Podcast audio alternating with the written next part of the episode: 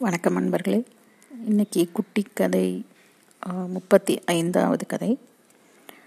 இது வந்து ஜைன நூல்களில் சொர்க்கத்தை பற்றி இருக்கிற ஒரு கதை.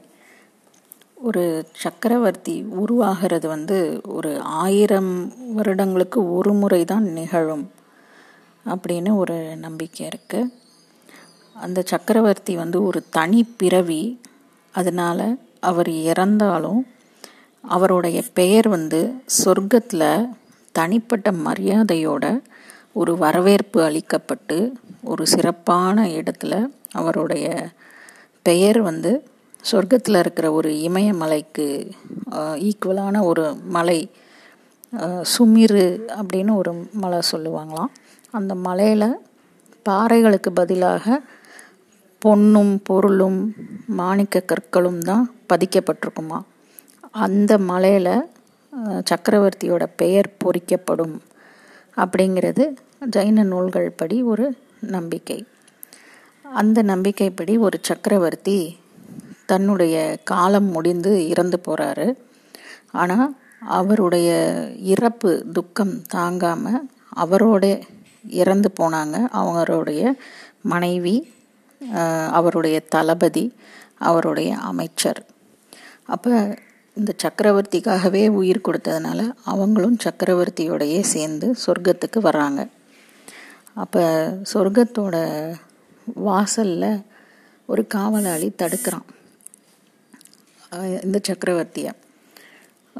நீங்கள் மட்டும்தான் உள்ளே போக முடியும் சக்கரவர்த்தி. நீங்கள் மட்டும் போய் அந்த சுமிரு மலை மேலே உங்கள் பேரை எழுதி வச்சுட்டு வரலாம் அப்படின்னு அந்த காவலாளி சொல்கிறான் அப்போ அந்த சக்கரவர்த்தி வந்து என்னக்காக உயிர் துறந்த இவங்க வந்து அந்த நான் எழுதின அந்த பேரை வந்து பார்த்தா தானே சந்தோஷம் எப்பயுமே நமக்கு உள்ளது தானே. நம்ம ஏதாவது ஒரு செயல் அரிய செயல் செஞ்சிட்டோம் அப்படின்னா அதை சுற்றி நின்று பார்த்து நாலு பேர் பாராட்டினா தானே அதுக்கு மதிப்பே? ஸோ அது மாதிரி சக்கரவர்த்தி கேட்குறாரு என்னக்காகவே உயிர் துறந்து என்னோடு சொர்க்கத்துக்கு வந்த இவங்களை எப்படி நான் கூட்டிகிட்டு போகாமல் அந்த மலையில் போய் என் பேரை நான் மட்டும் தனியாக எழுதி என்ன ரசிக்க முடியும் அப்படின்னு அவர் காவலாளிக்கிட்ட கேட்குறாரு அப்போ காவலாளி வந்து சொல்கிறாரு இந்த சுமிரு மலையை வந்து காவல் காக்கிற இந்த காவல் வேலையை பரம்பரை பரம்பரையாக நாம் பண்ணிகிட்ருக்கோம் அதாவது என்னுடைய அப்பா என்னுடைய தாத்தா என்னுடைய கொள்ளு தாத்தா எல்லாரும் இந்த வேலையை தான் பண்ணாங்க. நானும் இப்போ இந்த வேலையை தான் பண்ணிகிட்ருக்கேன் உண்மையை சொல்கிறேன் நீங்கள் உள்ளே இவங்களை கூட்டிகிட்டு போய் அங்கே வந்து என்ன நடக்கும்னு எனக்கு தெரியாது. அதுக்காக கூட்டிகிட்டு போனதுக்கு வருத்தப்பட்ட கதைகள் தான் நான் கேள்விப்பட்டிருக்கேன். அதனால் நீங்கள் கூட்டிகிட்டு போகாமல் நீங்கள் மட்டுமே போய் பேரை எழுதுறது புத்திசாலித்தனம். அதனால் நீங்கள் மட்டும் உள்ளே போங்க. நான் தயவு செஞ்சு உங்களை கேட்டுக்கிறேன் அப்படின்னு அந்த காவலாளி சொன்னானா. உடனே அந்த சக்கரவர்த்தி இந்த காவலாளி நம்மளை தடுக்கிறதுனால இந்த காவலாளிக்கு எந்த ஒரு பிரயோஜனமும் கிடையாது. ஆனாலும் இவன் தடுக்கிறான் அப்படின்னா நம்ம அதுக்கு வந்து மதிப்பு கொடுக்கணும் அப்படின்னு நினச்சி சரி அப்படின்னு சொல்லி அவருடைய அமைச்சர் மனைவி தளபதி மூணு பேர்கிட்டையும் நான் மட்டும் போய் எழுதிட்டு வர்றேன் அப்படின்னு சொன்னோடனே காவலாளி சொல்கிறான் நீங்கள் எழுதிட்டு வந்ததுக்கப்புறம் கூட நீங்கள் அவங்கள உள்ளே கூட்டிகிட்டு போய் காட்டலாம். நான் அதுக்கு அனுமதி தர்றேன். அப்படின்னு காவலாளி சொல்கிறான் அப்போ ரொம்ப நல்லது. அப்படியே செய்யுங்க சக்கரவர்த்தி. அப்படின்னு சொல்லிடுறாங்க. சரின்னு இவர் மட்டும் சொர்க்கத்துக்குள்ளே போகிறாரு அங்கே வந்து அந்த மலை அப்படியே கண்ணு கூசுகிற அளவுக்கு ஒரு பளபளப்பான தங்கம் வைடூரியம் மாணிக்கம் முத்துன்னு பதிச்ச ஒரு மலை. பாறைகளே கிடையாது. முழுசும் இந்த மாதிரி ஒரு ட்ரெஷர் ஆலேயே பதிக்கப்பட்ட ஒரு மலை. அதில் வந்து இவர் பேரை எழுதுறதுக்கு கண்ணை கசக்கிட்டு எங்கே இடம் இருக்குன்னு பார்க்குறாரு அப்போ தான் கவனிக்கிறாரு அந்த மலை முழுக்க சக்கரவர்த்திகளோட பெயர் இருக்குது பல பல ஆயிரம் சக்கரவர்த்திகளோட பெயர் பதிக்கப்பட்டிருக்கு. இவரோட பேரை எழுதுறதுக்கு இடமே இல்லை.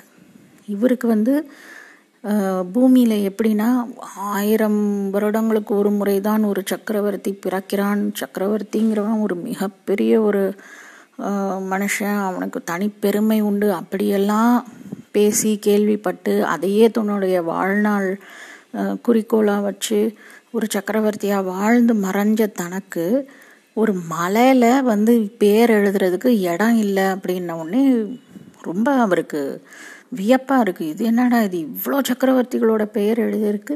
நம்ம பேரை சின்னதாக எழுதக்கூட இடத்த காணமே அப்படின்னு சொல்லி தேடி தேடி பார்க்குறாரு பார்த்துட்டு இது என்ன கொடுமையாக இருக்குது நம்மளால் இப்படி எழுத முடியலையே பேரை அப்படின்னு அவர் நினைக்கிறப்ப அந்த காவலாளி வந்து இவர் எனக்கு பேரை எழுதுறதுக்கே இடம் இல்லையப்பா நான் எங்கப்பா எழுதுறதுன்னு கேட்குறாரு அப்போ அந்த காவலாளி சிரிச்சுக்கிட்டே இந்த கதைகளையும் நான் நிறைய கேட்டிருக்கேன்.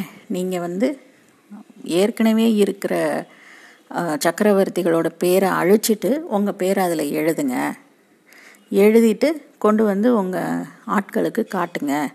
அந்த மாதிரி நிறைய சக்கரவர்த்திகள் பண்ணியிருக்கிறதா எங்கள் தாத்தாக்கள் சொல்லியிருக்காங்க அப்படின்னு அந்த காவலாளி சொன்னானோ அப்போ இந்த சக்கரவர்த்தி வந்து நாலு பேரோட நாலு சக்கரவர்த்திகளோட பேரை அழிச்சாதான் தன்னுடைய பேரை எழுத முடியுங்கிற நிலமை இருக்கிறத பார்த்தோன்னே நான் என்னோட பேரை இதில் எழுத விருப்பப்படலை அப்படின்னு சொல்லிட்டு வெளியே வர்றாரு. அப்போ அந்த காவலாளி சிரிச்சானோ உடனே ஏன்பா சிரிக்கிற? அப்படின்னோடனே இந்த உலகத்துன உலகத்தினுடைய இந்த உண்மை புரிஞ்ச ஒரு சில புத்திசாலி சக்கரவர்த்திகள் உங்களை மாதிரியும் அடுத்தவங்க பேரை அழிக்காமல் தாம் பேரை எழுதாமல் வந்திருக்காங்க அப்படிங்கிற கதைகளையும் நான் கேள்விப்பட்டிருக்கேன் அப்படின்னு சொல்லி சிரிச்சானா இதுதான் நிஜம்.